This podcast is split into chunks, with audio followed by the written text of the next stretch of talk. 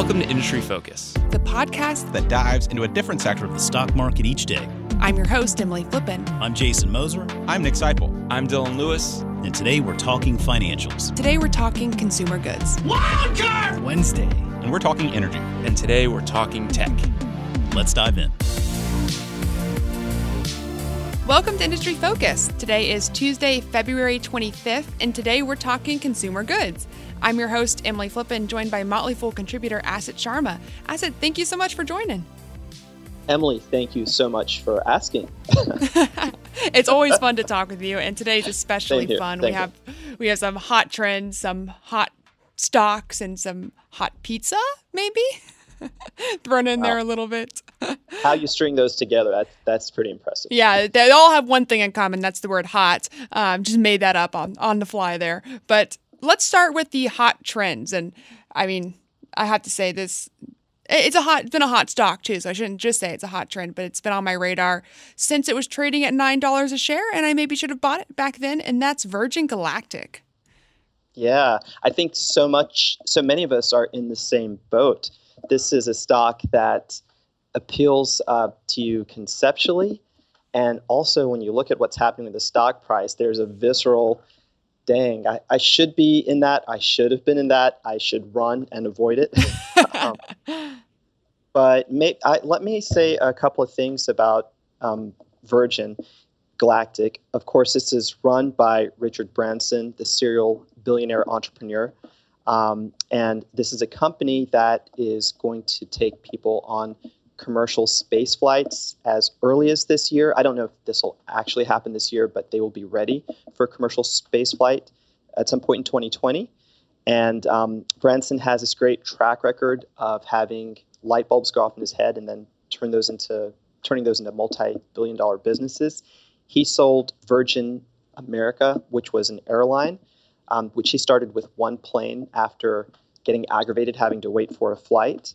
Um, he sold that for $2.6 billion to Alaska Airlines in December of 2016. So there's a lot of interest. There would have been a lot of interest anyway in his entering uh, this space, but um, the stock got a boost in December when Morgan Stanley wrote a research note saying that the stock could have a long term price target of $60 per share.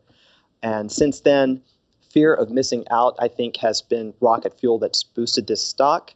It's pulled in speculators, momentum day traders, and some smart institutional money, given Branson's um, track record and his um, know how.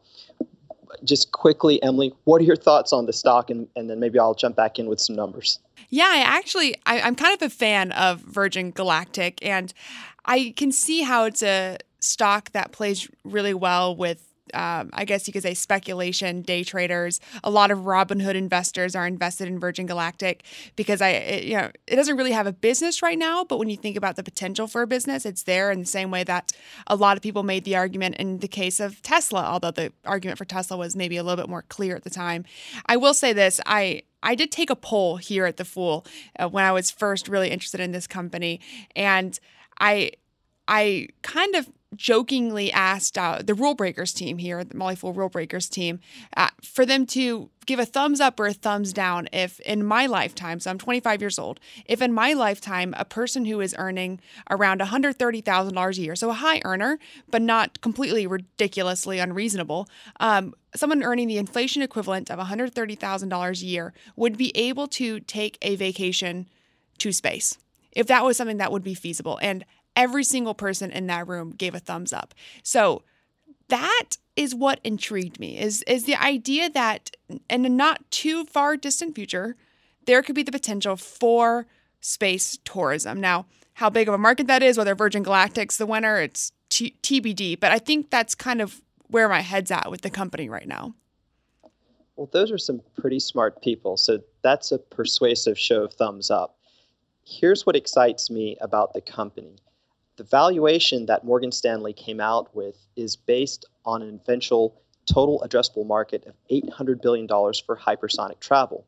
So, phase one is this commercial space tourism that we're talking about, but there's also phase two in which hypersonic point to point travel comes into play. And that's the case of a spaceship going up um, to Earth, but not landing back at its origin point, but basically going to another point on the globe. And this hypersonic travel could disrupt the commercial airline industry.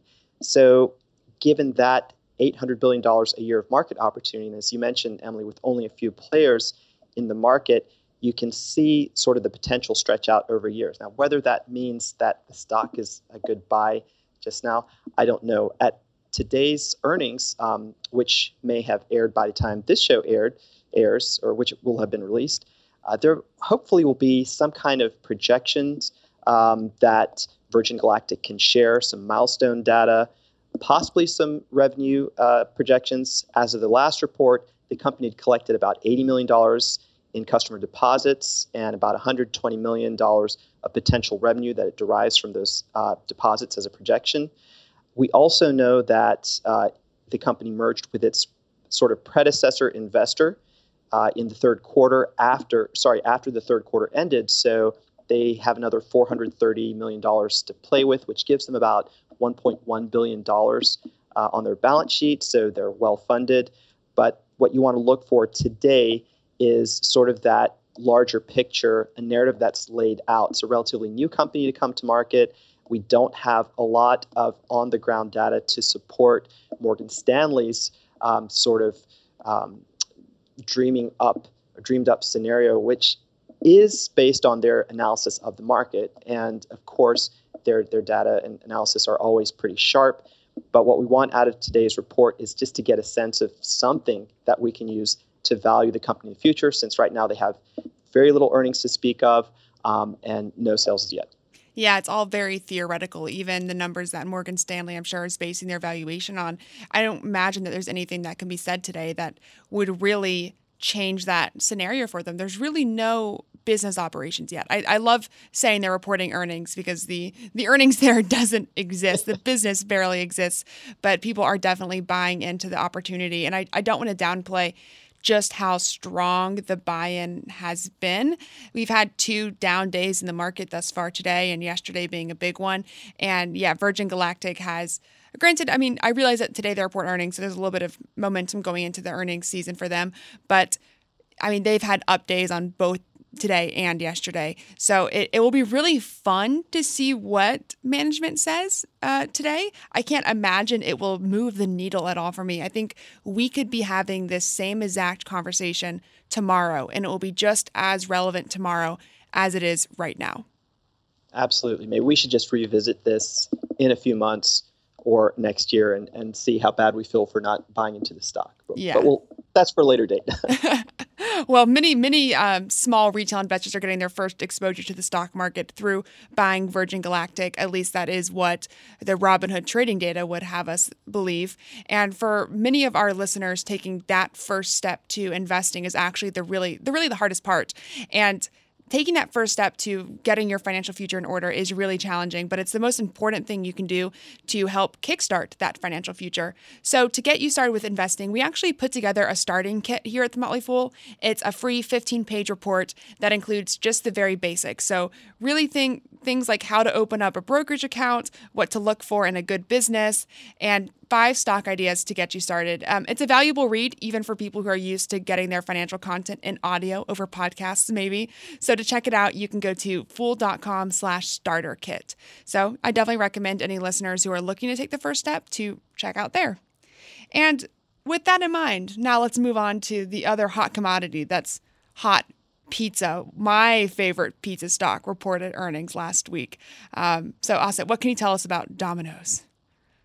Domino's is not just hot; it's piping hot.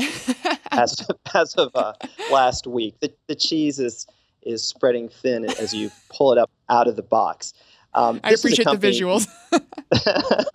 what can we say? Domino's has been an excellent long term holding. Many of our Fool listeners hold it. It's one of those quiet consumer goods companies that just does a phenomenal job of building earnings and cash flow over time. Now, over the last 18 months, some of that momentum stalled as the company encountered a lot of competition from these new aggregators like Uber Eats and Grubhub and DoorDash, and suddenly found itself struggling to grow its same store sales, its comparable sales. So last week it reported surprisingly strong comparable sales. We call them comps of 3.4%. So the comparable sales grew 3.4% over the prior year.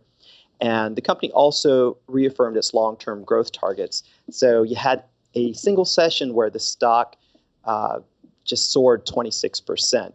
Investors are really excited because they're seeing that maybe Domino's can actually grow comps while they implement their fortressing, fortressing strategy. Fortressing is this um, initiative to build out many Domino's stores in a single area and make a metropolitan area or a neighborhood dense with Domino's stores so that any person who wants to have carryout or delivery is proximal to a Domino's somewhere. Now, that should have a depressing effect on comps because the more stores you build, they're all competing for the same market share. But it's good for overall growth because you have more stores and hopefully you're grabbing competition from other companies. So that's what investors were really excited about. I wrote a brief article saying, I, don't know, that's you know one data point. It's one quarter of strong comps. Over time, fortressing and comps, they work against each other, although the strategy is pretty good. What I am more excited about and wanted to point out is there's sort of an unsung hero in Domino's earnings that's getting stronger every quarter. And this is supply chain sales. So, Emily, you already know the answer. But if you didn't already know the answer, um, what, what does that sound like, supply chain sales? Um, you know, it's funny because until we are having this conversation, I don't think I re- would really know the answer. But I recently did a research report over Dunkin', and Dunkin' yeah. makes a good amount of their money, or Dunkin' Brands, I should say, who, owner of Dunkin' formerly Dunkin' Donuts, uh, but they make a good amount of money from what they also call supply chain sales. So I, I, I, do have an existing knowledge, which I presume would be the sale for Dunkin'. It's a sale of ice cream to international Baskin Robbins. So I would presume it would be something similar, the sale of pizza to maybe international locations for Domino's. Absolutely. And that was actually my first exposure to this concept because Dunkin' Brands um, sort of went in on this revenue stream to support or complement really the franchise and royalty fees that it receives from franchisees. Mm-hmm. It's a phenomenal concept if you're efficient at it, and Domino's is pretty efficient at it. Uh, this is now um, its second fastest revenue stream outside of its U.S. franchise fees and royalty income. It grew at an it's growing at an 8.5 percent annual growth rate, which is pretty fast in the food industry. Um, it also happens to be the biggest component of Domino's overall revenue. Um, it's about 60% of total revenue last year.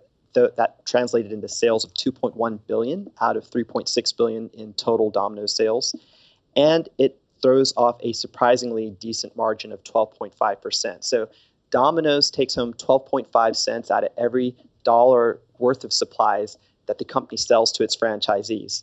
Um, why this is so important and why I love this concept Domino's is out there trying to fortress its restaurants and build a bunch of units. It's also hoping that over time it can improve comps, as we discussed.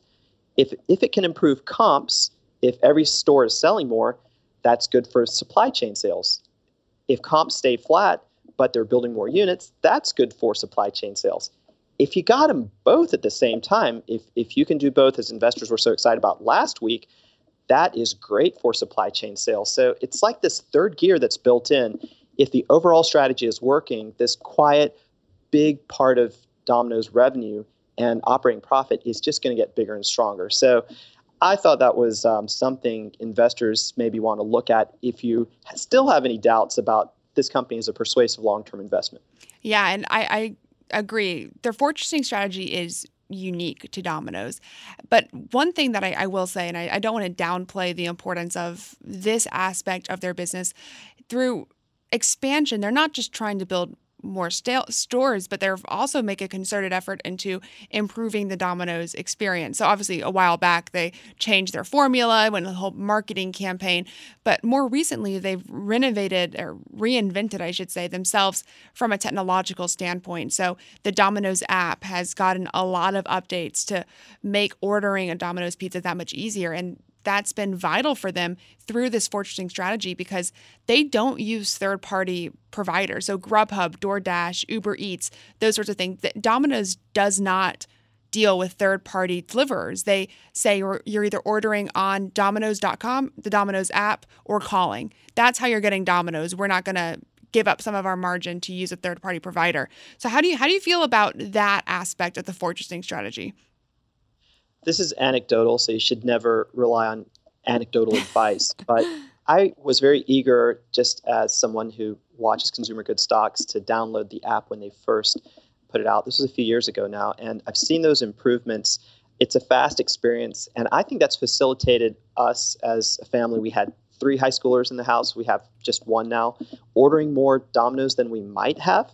It was more top of mind, um, and they do a good job of incentivizing orders uh, through their program. So I think that's a really uh, great addition. The, the whole technology piece that they've put in, which is proprietary, and also helps the customer with visibility into when you know where the order is in the process, which we've seen other restaurant entities now try to replicate that experience of seeing visually, oh, it's in the oven, uh, it's out of the oven, I can hop in the car and pick it up. Domino's likes to emphasize carry out, as you say, Emily, because they don't want to take that third party hit. And they're also, uh, I think, slightly more profitable when the customer comes and picks up the pizza. So they, they love carry out. And the CEO talked a little bit about the importance of carry out going forward in this last conference call. So I agree with you. I think that the technology piece shouldn't be overlooked. It's integral to this fortressing uh, strategy. Yeah, I, I, fall into this bad habit of when I analyze companies, especially consumer goods companies, especially food companies. I always do a lot of quote market research, which involves me eating a lot of pizza. When I was looking at Panera a long time ago, it involved me eating a lot of lunch at Panera. Domino's is a black hole for me, but I will say I had the same experience downloading and using the Domino's app. They do send me notifications way too often, reminding me that I haven't had pizza this week and that I should definitely be eating more pizza. And I and I don't want to harp on it too much. I I, I want to add the caveat though that it's a competitive space, especially because so much of pizza is delivered and carryout is an important aspect. But Grubhub, DoorDash, and Uber Eats, the food delivery services, have changed the game in terms of what we can get delivered to our homes or our apartments, our college dorm rooms, whatever it may be. It used to be just Chinese food or just pizza. Now you can get anything sushi, Thai, uh, burgers, whatever you want can be yours in a matter of, you know, 30, 45 minutes. So it's definitely a competitive area, but Domino's is making good inroads, it seems. On to another big trend and food consumption and you know, might not be as delicious as pizza, but it's certainly as hot as Virgin Galactic. And we have some previews for the upcoming earnings of Beyond Meat on Thursday. Beyond Meat, um, again, it's one of these companies that just has so much interest from retail investors, from institutional investors, just everyone has some sort of interest in this because it's got that big total addressable market. It is disrupting the field along with Impossible Burgers and a few other, sorry, Impossible Foods, I should say, and a few other companies. This company will report on Thursday. It was one of the most successful IPOs of 2019 but it's also been a real roller coaster of a stock. If you bought this stock, um, lucky enough to get in at the IPO, you would have at one time seen your returns hit nine times the May IPO pricing in 2019 of 25 bucks. And last I looked at this was yesterday. It may be well off this mark today, um, but yesterday it was trading at a mere $112 per share. So I don't want to go into all the um, minutiae of what to look for in the earnings release, but I want to look at something big picture today on Beyond. I think that the com- competition that Beyond is facing has there's one very visible aspect. Um, competition may start to com- put some compression on Beyond sales growth. So everyone is following this sort of battle to get uh, into the big quick service restaurants, be it McDonald's, Burger King, Dunkin' Donuts. Um, and every day it seems we have an announcement that Beyond scored uh, one big chain and Impossible Foods has scored another. But I'm a little concerned about sort of these unseen institutions, manufacturers I call them big food. Um, these are companies like the food giant Cargill, which announced yesterday that it's going to launch its own plant based patties and burgers for sale to grocery stores, restaurants, and food service institutions in April of 2020. Um, and this follows similar steps by well resourced competitors like Tyson Foods. If you follow the stock, you know that um, the company has been growing its revenue at a rate of 250% year over year. And inevitably, that's got to slow down. I am looking when it reports to see just how much sales are projected to slow into this coming year. That is uh, the year we're in now, 2020, and to see what that outlook will look like and where the company will stand, whatever metric you use to value it. It's only had one quarter of profitability, so it's sort of hard to look at a forward price to earnings ratio. That would be an astronomical 315 times. Um, it's selling at a price to sales ratio of 25 times, which is like a tech stock right now. What are your thoughts, Emily? Yeah, when you say the price to ratio of 25 times on a tech company, I mean, tech companies have margins that are uh, justifying the reasons why they're being valued at such high levels, right? A lot of that earning or a lot of their revenue flows to the bottom line once they reach scale. I think the problem with Beyond Meat is not only that it's a challenging business in terms of margin, but competition will keep their margins relatively thin for the foreseeable future. That being said, I, I have a bad history in my investing history of devaluing the prominence of brands. And I did it with uh, companies like Yeti, like Peloton. I, I don't want to downplay the importance of having the Beyond Meat name behind it. They're definitely the best known meat alternative product on the market today. And if they're able to continue to get deals with fast casual chains, fast food restaurants, and drive consumer consumption, then I, I think it can succeed at today's levels. The way it's being valued right now, I, I don't know. But let me put it this way if I could put out a short on the company right now, I don't think I would take out that opportunity, right? I think there are more clear companies to short in the market today. So Beyond Meat, I, I've been conflicted about it in the past, and I, I think I'm still conflicted today. Yeah, it's, it's if you've got a very, very, very long time horizon and you're also spreading your bets a bit, it sort of makes sense, even at this level, to eh, have a small investment. This is another company that you just need more seasoning. So the quarter that was last reported, they made a small profit. That's also happens to be the busiest quarter of the year. Uh, I'm guessing that they're going to show some kind of um, rise in forecasted EBITDA earnings before interest, taxes, depreciation, and amortization, adjusted earnings for this year. But the competition is so fierce. I, I was preparing for the show this morning and um, just saw that Disney announced that it selected the Impossible Burger as, as its preferred plant based burger on its menus. And one of our very own, Rich Duprey, who is a consumer goods guru, um, our, our full Rich, wrote today that that means that Impossible Burgers is going to be in front of hundreds of millions of people over the years, uh, new people just through Disney, and it has 460 global eateries and that is awesome branding if you're visiting Disney um, and maybe your kids try their first Impossible Burger. So it is so competitive. On the other hand, the one thing I will say, and I've made this mistake too, Emily, is when you've got a, a really strong brand and you've also got a huge total addressable market, uh, there's some room there to make some mistakes. Right now, Beyond only has six major SKUs, stock stock keeping units uh, in grocery stores. It talks about, the company does, a $1.5 trillion market opportunity because that is the total total addressable market in the food business. So there is perhaps over uh, you know a time frame of years, there's some opportunity for it to stumble and then get its bearings again.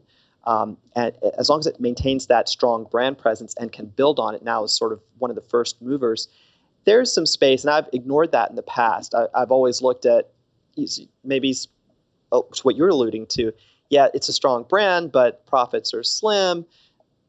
I'm, I'm training myself more to make sure that if there's a promising company that I like with the, with a good brand and that total addressable market is huge, maybe pay a little bit more attention. That doesn't mean that it's going to ultimately be the most successful, but it means that um, with the right uh, type of product, with strong market demand and a decent, like strong balance sheet, it probably can do okay and at some point earn into a higher multiple like this company has. Mm-hmm. Well, it'll be interesting to see how it performs on Thursday, and maybe we'll just let this one season more, right? Both in terms of time and flavor, maybe. I'm g- giving Asit a good chuckle. well, I guess the last story I want to talk to you about today is one that, on, honestly, it's not as glamorous, right? It's not hot pizza, not hot stocks, not hot trends. It's it's Kroger. You have a nice earnings preview for us for Kroger, right, Asit? Well, you know, some of you listening today are thinking, why are they talking about Kroger? It's a big company that's besieged by competition on all fronts, and it's in a really low margin business. Well, folks, we're talking about Kroger because no one less than Warren Buffett took an interest in this stock. I was thumbing through this obscure form, maybe not obscure to Emily, but an obscure form called a 13F a couple of weeks ago. And I saw that um, Berkshire Hathaway had purchased roughly 19 million shares of Kroger, and at current market value, that's 570 million. So they spent half a billion bucks pocket change for Berkshire Hathaway, but it took an interest in Kroger, and, and I was intrigued by that because I've been following this uh, grocery industry pretty closely, and I thought to myself, why would Warren Buffett who's just basking in the glow of that great Apple investment, which has brought so many billions of unrealized market value into Berkshire's um, coffers. Why would he take another troubled bet? This is sort of the flip side of that losing Kraft Heinz investment. It's the retail side of the consumer packaged goods food industry. Why would he take this investment? And there are a couple answers. The first is this is sort of a throwback investment in terms of style, harkening back to Berkshire's original focus, which was on value plays. Um, Berkshire is a huge fan of Benjamin Graham, a famous investor who laid out value investing principles of that in the 1930s. And if you started looking just at Kroger's numbers, it's generating $4.5 billion in operating cash flow annually. The stock has been hit so hard over the last five years that its book value has been more than halved to 2.7 times book value, that the price of the stock. And if you looked at this forward PE, which is half of some other successful companies in the consumer goods industry, it trades at about 12 times forward earnings. You can see the rationale behind that. So that's answer number one. Why would why would Warren Buffett, why would Berkshire Hathaway buy the stock? Answer number two. Warren Buffett didn't actually make this investment. Yesterday on CNBC, he was uh, being interviewed, and he was like, yeah, you know, um, one of my lieutenants made that. I just okayed the investment. So maybe um, Uncle Warren is a little skeptical himself, but we know that his lieutenants who are vying to take over the company when he retires have made some phenomenal plays over the years. So um, certainly the, the, stock seems a little undervalued. Um, it has its uh, pluses. It has the Kroger, the Restock Kroger program, which optimizes um, sales and optimizes their operations. It's got private brand growth. It's expanded its digital tools. So delivery is now available to about 97% of customers. And it's even got this alternate profit revenue stream, which has nothing to do with groceries, which it's aiming to have about 100 million bucks worth of this um, additional. It's a profit stream uh, each year. So there are some things going uh, well for Kroger. But I, I want to throw it back to you, Emily, with just this one stat. It, it generates a net profit margin of just 1.3%, which is sort of par for the course for many grocery stores. Yeah, I'm not sure if if Warren Buffett investing in a company can't sell me, I'm not sure if anything could, to be honest. And Kroger feels like that type of company to me. And it's not a company that I'm interested in. When I look to invest, I try to and I, this I take this mantra from David Gardner himself. I try to invest for what I think and what I want the future to look like in the you know five, ten years in the future. And I'm challenged to see the space that Kroger plays. And, you know, going back to the Benjamin Graham style investing, you know, OG value investor there, it's, it's a valuation technique based off of book value and, and stuff that really isn't relevant in a lot of the ways that we invest today. In consumer goods space, book value tends to be a little bit more relevant. Uh, but for the most part, I think it I think these types of valuation methods downplay the importance of investments into technology and other intangible assets that really make a company successful. A company like Kroger feels like it's constantly trying to play catch up to where the market is going. It's not defining the future. So, yeah, it very well could be a good value play. And maybe that plays off well for a year or two. But when I think about how long I plan on holding companies that I'm invested in, I just don't see a future in which Kroger outperforms. I don't want to say Apple, that's the classic Buffett stock, but even other consumer goods focused companies. Um, I pre recorded an episode with Maria today. We talked a little bit about Etsy as a preview, even just consumer goods companies like Etsy that are defining the future of consumption. Kroger just feels very reactive to me, not proactive. I think it's a great uh, summary of how you should look at Kroger. Now, I'm sure Kroger's management would argue that, you know, we've got a lot of technology that we've been investing in. They bought Ocado. I hope I'm pronouncing that correctly. That's the company that's helping them automate their warehouses. Mm-hmm. Um, they now had 21% sales growth in digital sales in their last quarter. However, you know, they're up against Amazon, uh, which has this two pronged attack between Whole Foods and its own stores, this, this new pilot of stores that it's got.